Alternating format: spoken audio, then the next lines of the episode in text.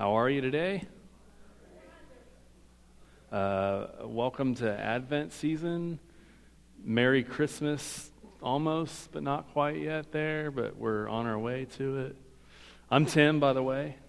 You know, I I, I do this here. I, I do want to give a shout out, by the way, because while I get to do this or whatever, uh, this this place looks all Christmassy.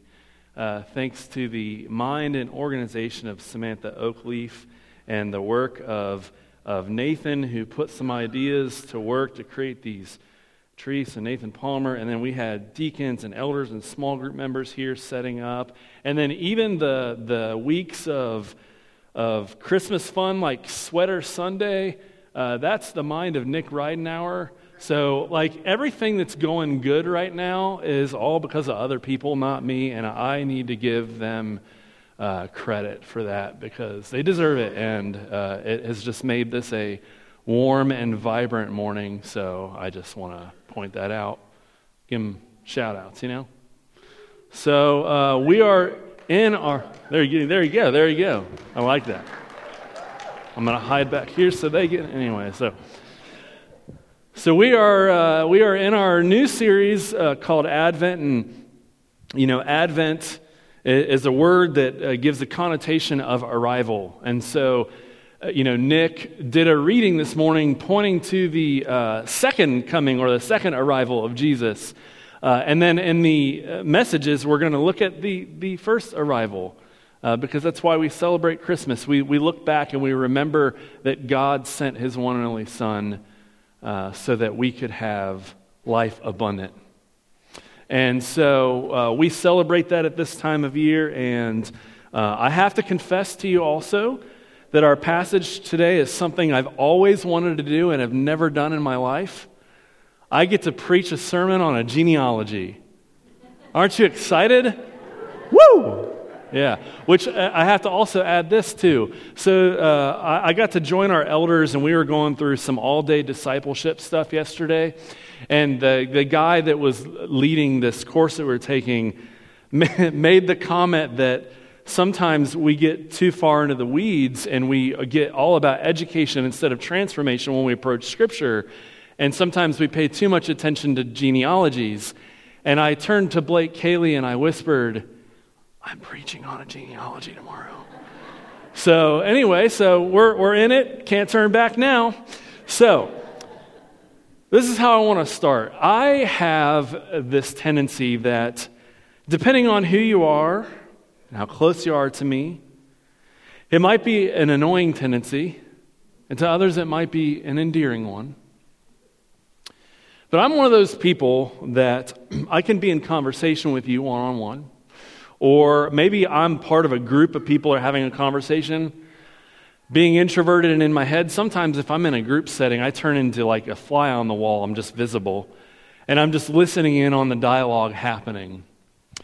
And every now and then, someone will say a word or a phrase that'll connect to a song that just magically appears in my head.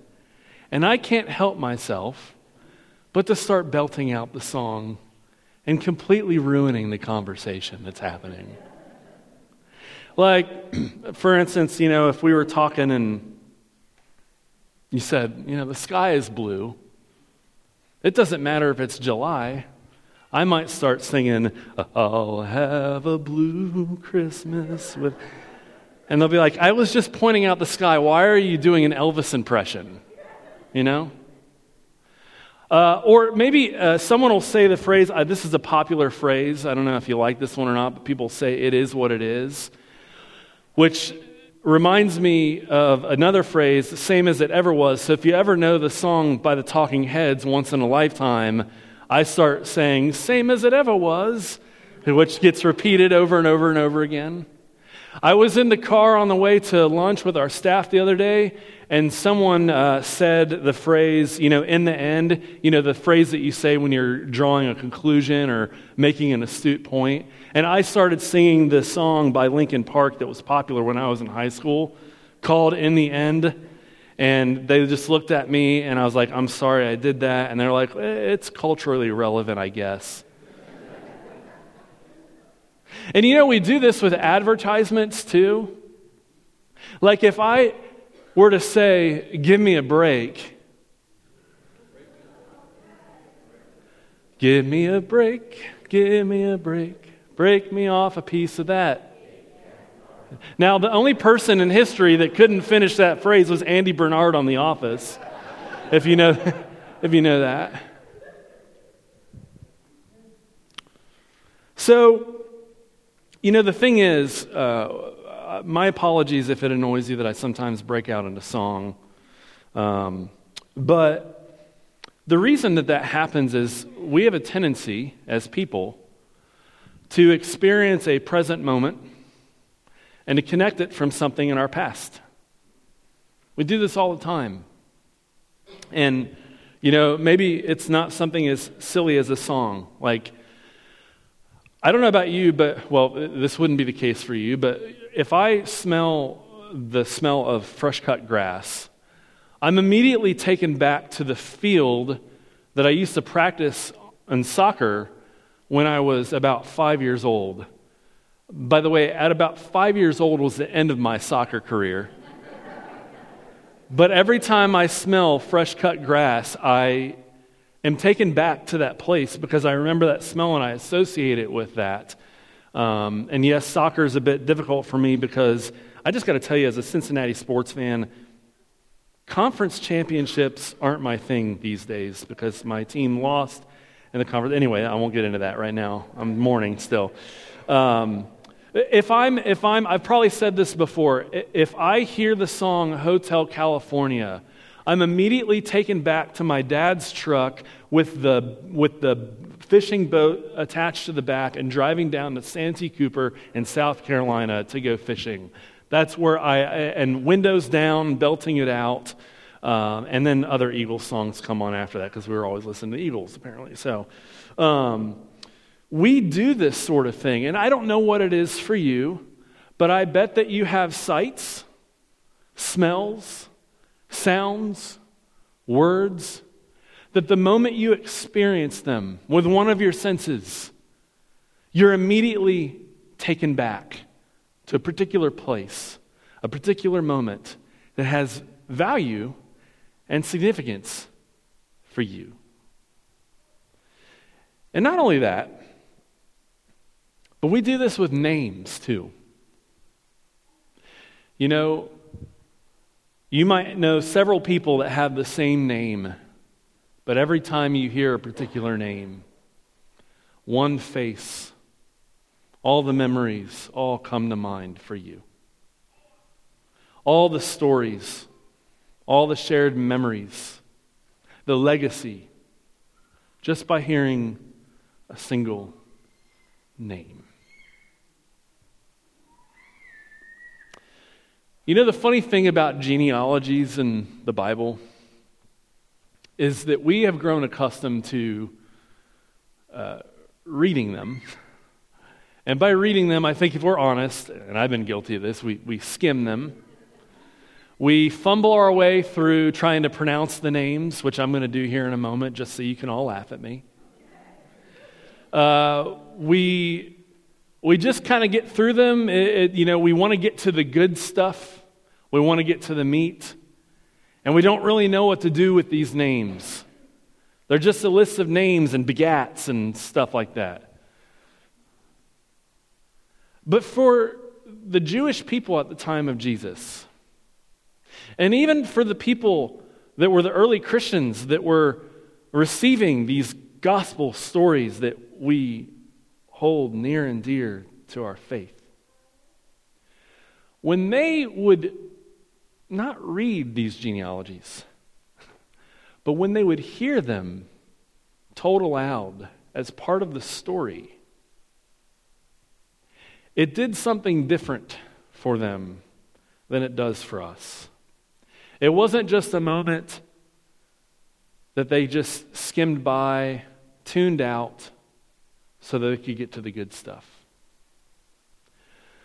Because for them, even though it, these genealogies, they, they carry generations and generations of names, the names spoken told stories stories that they grew up hearing, stories that they grew up committing to their heart and minds, stories that held value and significance to their identity and their faith as followers of the one true God. They told the story and all of the memories of, of the events about the person's life just by the mere mention of a name. You see, when we celebrate Christmas season and we get into the Advent and we we we remember and we celebrate the coming of Jesus, we have to remember that the stories of the coming of Jesus, especially in the first gospel that we have, Matthew, the very first chapter, doesn't start with Mary and Joseph and the flight to Egypt and the no room in the house and all the stuff that we remember. It starts with a roster of names. It starts with a lineage that connects Jesus to the story of the people of God. And as we're about to find out, it doesn't just connect him to the story of the past, but it connects Jesus to the story of where God is moving by sending his son. And so, yeah, we're going to look at this genealogy, and I don't expect you every time you go through the, the story to stop and start digging into every name, although it can be a fun exercise, and we don't have time to go by every single name and tell you the story associated. But I hope maybe that when we look at this story, this introduction to Jesus that shares his lineage, that, that shares his identity, that shares his power, that shares the grace of God and the work of God through his Son that's being communicated in this list of names, that we might see it and appreciate it more differently. And that it might give us hope in this season that is meant to inspire hope, because we look back and we remember Jesus has come into the world and he is coming again. And that is a wonderful story to celebrate at this time of year. So I invite you to join me as I read slash fumble through the genealogy of Jesus. It's in Matthew chapter one, verses one through seventeen. And it goes as follows. A record of the ancestors of Jesus Christ, son of David, son of Abraham. Abraham was the father of Isaac. Isaac was the father of Jacob. Jacob was the father of Judah and his brothers. Judah was the father of Perez and Zerah, whose mother was Tamar. Perez was the father of Hezron. Hezron was the father of Aram. Aram was the father of Amminadab. Amminadab was the father of Nashon. Nashon was the father of Salmon. Salmon was the father of Boaz, whose mother was Rahab. Boaz was the father of Obed, whose mother was Ruth. Obed was the father of Jesse. Jesse was the father of David, the king. David was the father of Solomon, whose mother had been the wife of Uriah. Solomon was the father of Rehoboam. Rehoboam was the father of Abijah. Abijah was the father of Asaph. Asaph was the father of Jehoshaphat. Jehoshaphat was the father of Joram. Joram was the father of Uzziah. Uzziah was the father of Jotham. Jotham was the father of Ahaz. Ahaz was the father of Hezekiah. Hezekiah was the father of Manasseh. Manasseh was the father of Amos. Amos was the father of Josiah. Josiah was the father of Jeconiah and his brothers. This was at the time of the exile to Babylon. After the exile to Babylon, Jeconiah was the father of Shealtiel. Shealtiel was the father of Zerubbabel. Zerubbabel was the father of Abiud. Abiud was the father of Eliakim. Eliakim was the father of Azor. Azor was the father of Zadok. Zadok was the father of Achim. Achim was the father of Eliud. Eliud was the father of Eleazar. Eleazar was the father of Methan. Methan was the father of Jacob. Jacob was the father of Joseph, the husband of Mary, of whom Jesus was born, who is called the Christ. So there were fourteen generations from Abraham to David, fourteen generations from David to the exile to Babylon, and fourteen generations from the exile to Babylon to the Christ. There's the lineage of Jesus for you. And it's an interesting story when you dig into the details. The most important point here is that in Matthew's first verse, he almost gives us, you know, we're used to, uh, people have put headers so that we kind of know what's coming in the text. Those are later additions, but Matthew actually gives us a header. Like, we didn't need that first one that says genealogy of Jesus or whatever it says in your Bible, because Matthew in his first verse gives us the header that we need. He says, a record of the ancestors of Jesus Christ, son of David, son of Abraham. And that verse, that header is packed full of meaning. First of all, in the in the Greek, he actually doesn't say Jesus who is Christ. He says Jesus Christ. You know, uh, a lot of people talk about Christ as like, is that its last name? Or is it a title? Or, or you know, how does that function? And it, it actually is both. By the time Matthew's writing this down, it's not just a title, but it's become attached to Jesus' name because that's who he is. He is Christ, which means Messiah or Anointed One or King. He was the one the people were waiting for, even if they didn't know that he was the one that they were waiting for. And not only that, but in this little header, he gives us a snapshot of the lineage that he's about to share with Jesus. He says that he is the son of Abraham and the son of David. And that's accomplishing two things. One, if you know the story of Genesis, you'll know that Abraham is the one that is called out to get up and go to the land God has promised. And I will make you a great nation. Even though Abraham and Sarah couldn't conceive and give birth to a son until God did something to open her womb. God made his promise and his people come about through Abraham and his wife Sarah. And so by stating that Jesus is the son of Abraham, he is pointing back and saying, my people, Israel, it is out of you that the Messiah, the Christ, is coming. But not only that, he mentions son of David. And David is the revered king during the time, the start of the kings. You'll know that David wasn't the first king because when the people clamored for a king, they were given Saul. And Saul looked the part, acted the part, until he didn't. And God removed him from the throne.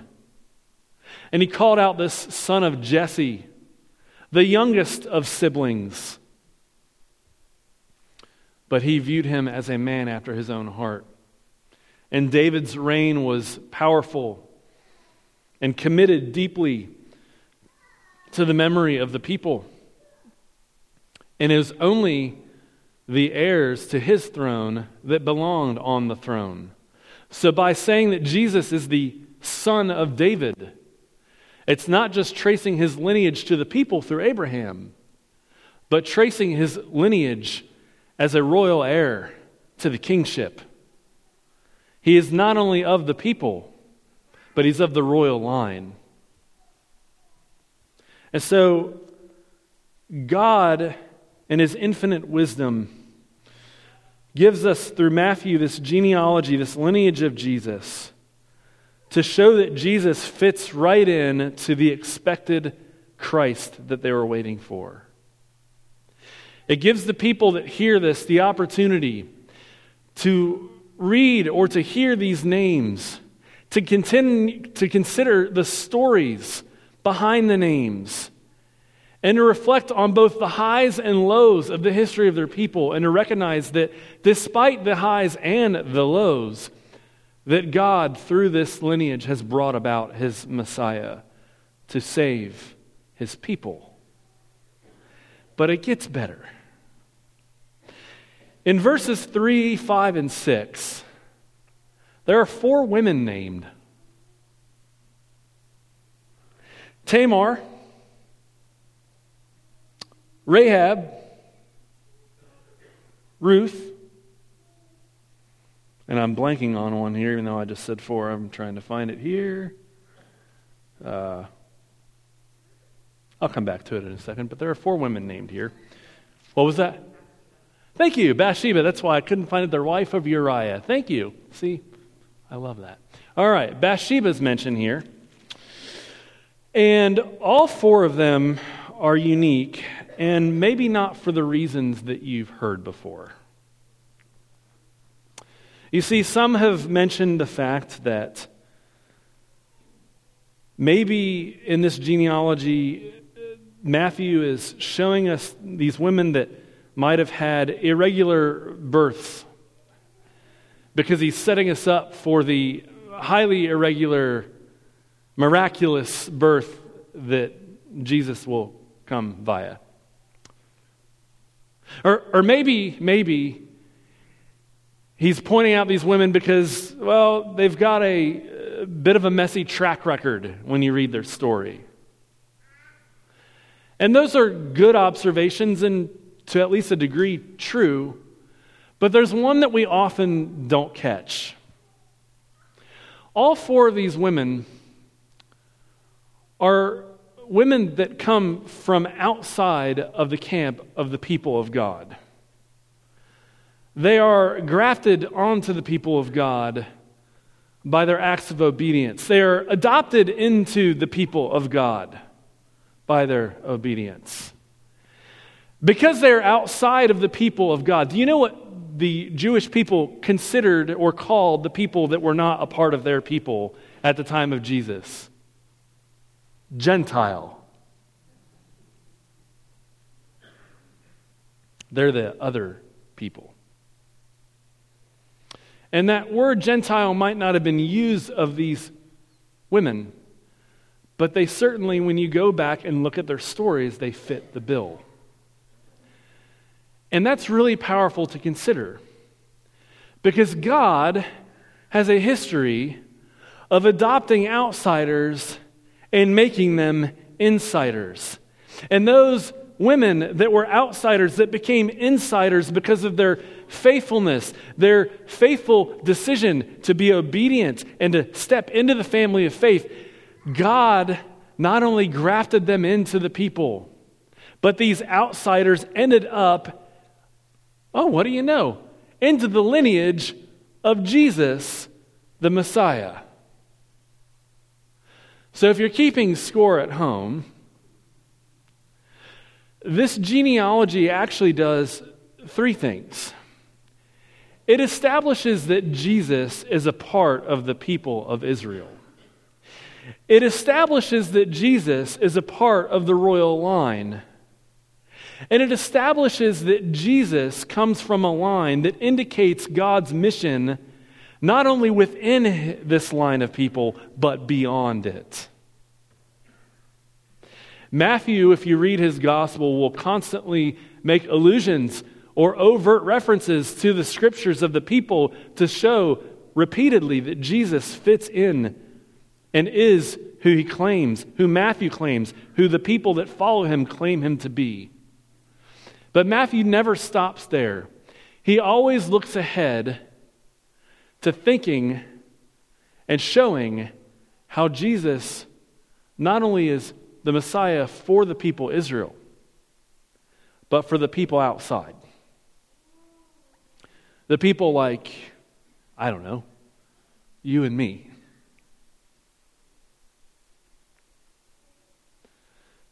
See, you didn't know that you can get all that just from reading some names from a genealogy, and we haven't even scrap, scratched the surface.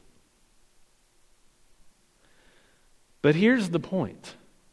Through this genealogy, Matthew is telling us something very simple.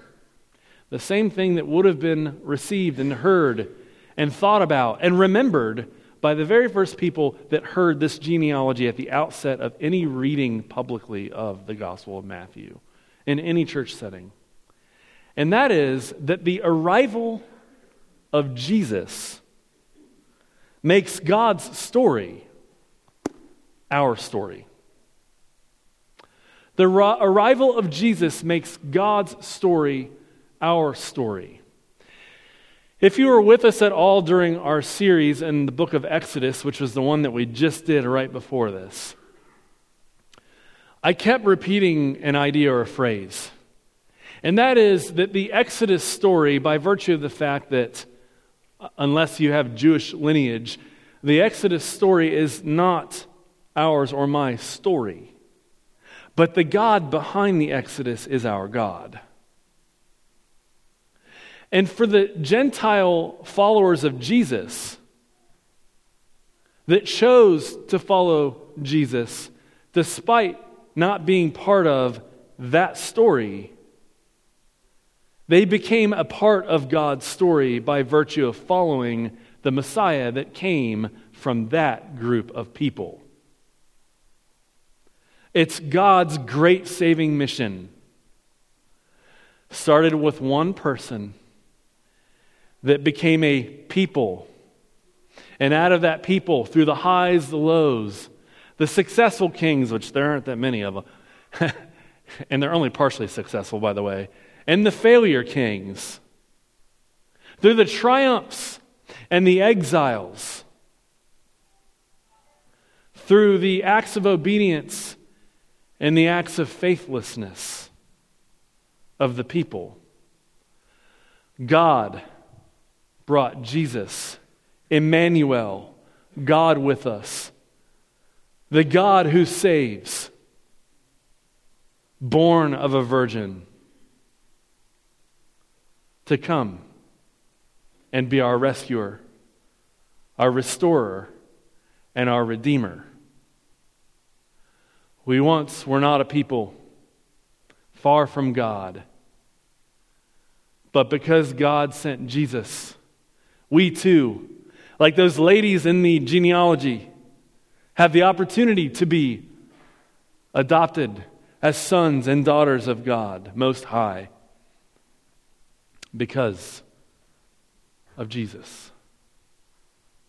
And when you read this story, and maybe read it with fresh eyes, maybe you try to put yourself in the sandals of the original hearers, it becomes apparent that by telling this story in this way, by giving us a long list of names, that there's more to it than just names, but a story to be told, a story to be remembered, a story to look back and then look forward, to embrace the coming of Jesus and to look forward to the hope that he will come again, all wrapped up in that story. So I told you at the beginning that I do that silly thing with songs. I do it. Actually, the funny thing is I was, sometimes I talk to people about what my sermon's going to be, which I feel bad because then they have to hear it twice uh, in the morning, uh, which you know, no one wants to hear two sermons in one day. Uh, just kidding. And I was talking to, to Tyler this morning about it, and he got this grin on his face, and he kind of looked down, and he goes, yeah, you do do that. I'm trying to figure out if it's endearing or annoying to him. I'm going to keep going and see what happens. But you know, there's something else that I've I've grown accustomed to doing in my life. I my you know my my life's elevator pitch. If you ask me what I want my life to be about, I want my life to be one marked by that when I interact with people, I help the light bulb go on for them with regard to their faith. That I can help them, maybe nudge them along to whatever their next step is. That's what I care about doing for people, because I had people in my own life that have done that for me. And one of the ways that that's happened for me is I've grown a love for the scriptures. I've told you before, I'm a Bible nerd. I like to read it. I like to listen to things about it. I watched stuff on YouTube about it. I could be watching more sports stuff, but I watch Bible geek stuff. I do still watch sports stuff. Don't worry. I do normal things too. But the thing is, is like I just, I get engrossed with it, and I've had people in my life that made me excited to read it. I have people that have spurred me on to do that. And one of the things that I've noticed, and I will tell you, I'm not the great memorizer of chapter and verse of Bible verses. I wish I was. I had a professor named uh, James Snyder. He looked like Colonel Sanders at C C U when I went there. He'd always carry around a tin coffee mug, um, and he would just like dangle it around as he's walking, and I'm like, that's going to spill, man. But anyway, Uh, he would do this, and he would get up in class, and he would literally, without anything in front of him, he would have Bible memorized and just spout it out. And I was like, oh my gosh, how do you do that? And apparently it takes an entire life, and to the point of you looking like Colonel Sanders to get there. I'll get there maybe one day, but here's the point. I may not be good at reciting verbatim everything, but I have noticed that in the same way that I can be in conversation and hear the word blue and start rattling off an Elvis song, that I can also be in conversation and suddenly a story, a passage, a verse will come to mind. And oftentimes when I'm in those conversations, I'm sitting in front of someone that's at a point where they need comfort, they need guidance, a shoulder to lean on. And no, I don't want to beat them with a Bible. But in that moment, I want to give them words of comfort. And I've noticed that it just comes to me because people in my life have nudged me toward that level of commitment. Christmas time is a time in life where we make memories. The sights, the smells, the sounds, the names, the stories. Yes, the joyous highs and the heartbreaking lows imprint memories within us where we remember Christmases past. Maybe we long to get back to better days or to have those moments with people we loved. Maybe we look forward to creating new memories because the past ones are so difficult that we want something new so badly. And there are many moments of warmth, lights, songs, hot drinks, good food, good company that can provide us with those moments. But I gotta be honest with you. There's one thing that I think we often overlook about as bad as a genealogy in the book of Matthew. And it's the opportunity to make memories of commitment to our faith.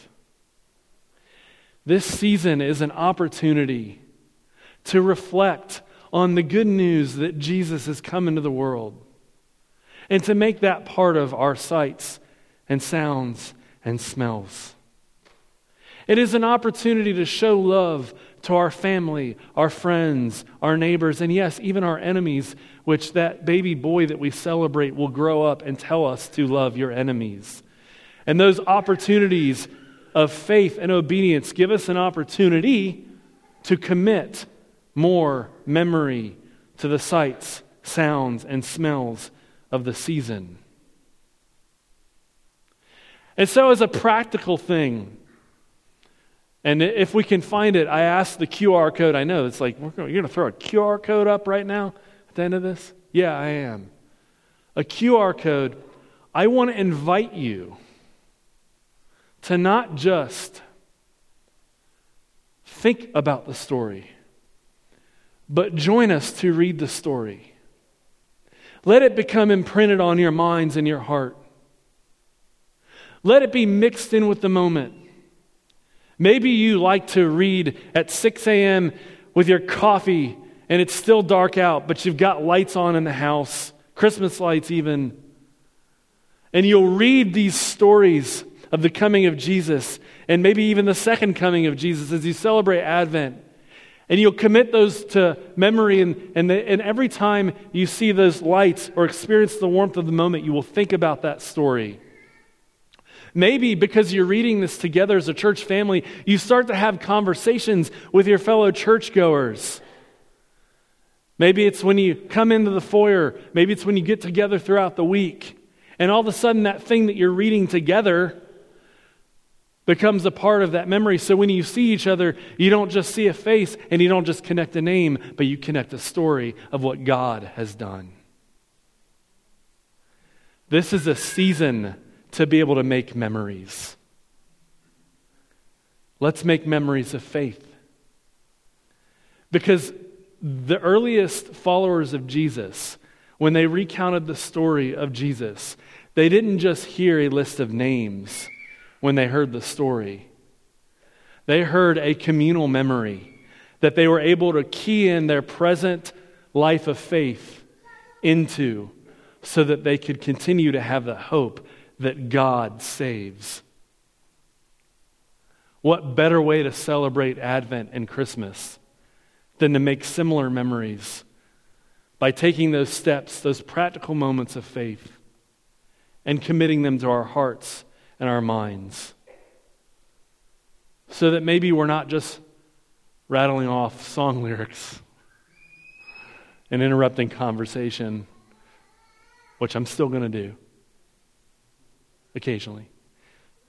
But maybe, just maybe, what will come to mind and what will come to your heart is the story of Jesus, the story of God that because of his arrival has become our story.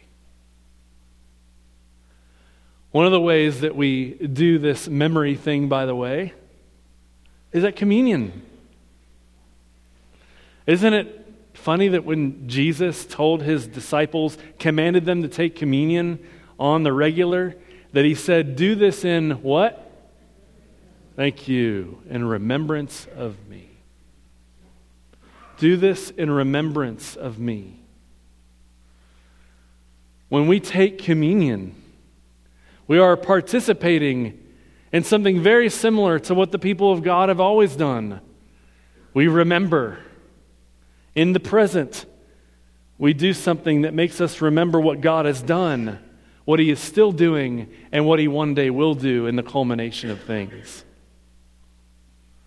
And so, communion isn't just an, an Easter remembrance thing. It is a arrival of Jesus remembrance thing, too. And so I invite you to take a moment and reflect on the arrival of Jesus and the good news that comes from that. And after our moment of reflection, we will take communion together as one church family.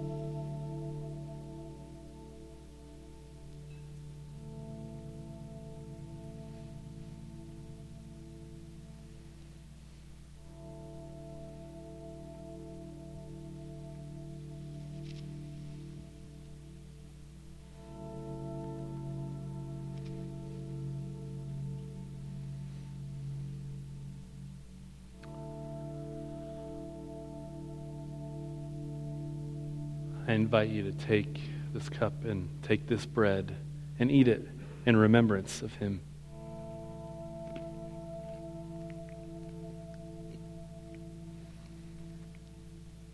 And I invite you to take and drink in remembrance of him. Please pray with me. Dear Lord God, I know that this This season of Christmas is one that I, I, I have many friends that, uh, oh, they get so into it and it brings them so much joy. And I am grateful for that. And I know many friends, and I know friends in this room, that this has been a hard season. And despite the fact that they want to have joy, they experience heartbreak. This this season is so powerful that it can uh, do so much. It can make us reflect so much on what we have and what we don't have, who we're with, who we're not, what we miss, and what we want to make new. But God, I know that in this season, we are given an opportunity to remember that you are with us, that you want to be with us when we are in our highs, when we are experiencing our joy.